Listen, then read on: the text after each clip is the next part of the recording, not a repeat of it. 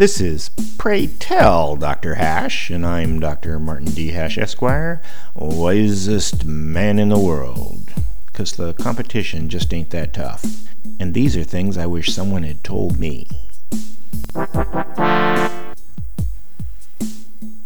Today's topic wealth versus liberty.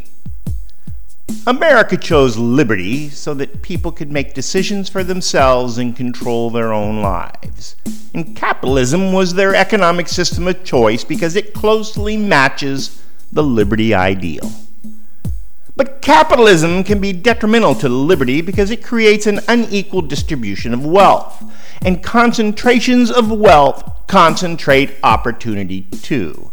And vast accumulations of wealth accumulate power, which has a negative impact on liberty.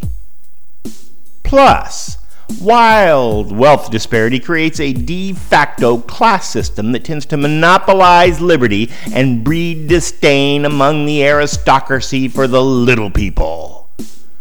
Respect for allies is at the very core of our liberty principles, which is why most Americans feel betrayed by a class system.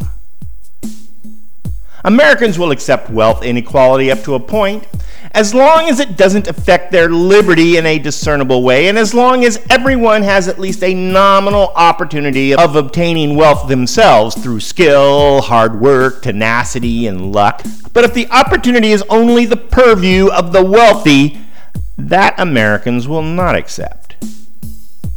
Our nation cannot ignore the negative impact that increasing wealth disparity has on liberty because it leads to an increasing adversarial relationship between those with great wealth and those being left behind. Inevitably, as the gap widens, something will have to give, and hopefully, it's not liberty that cracks first. For more, see my website at martinhash.com.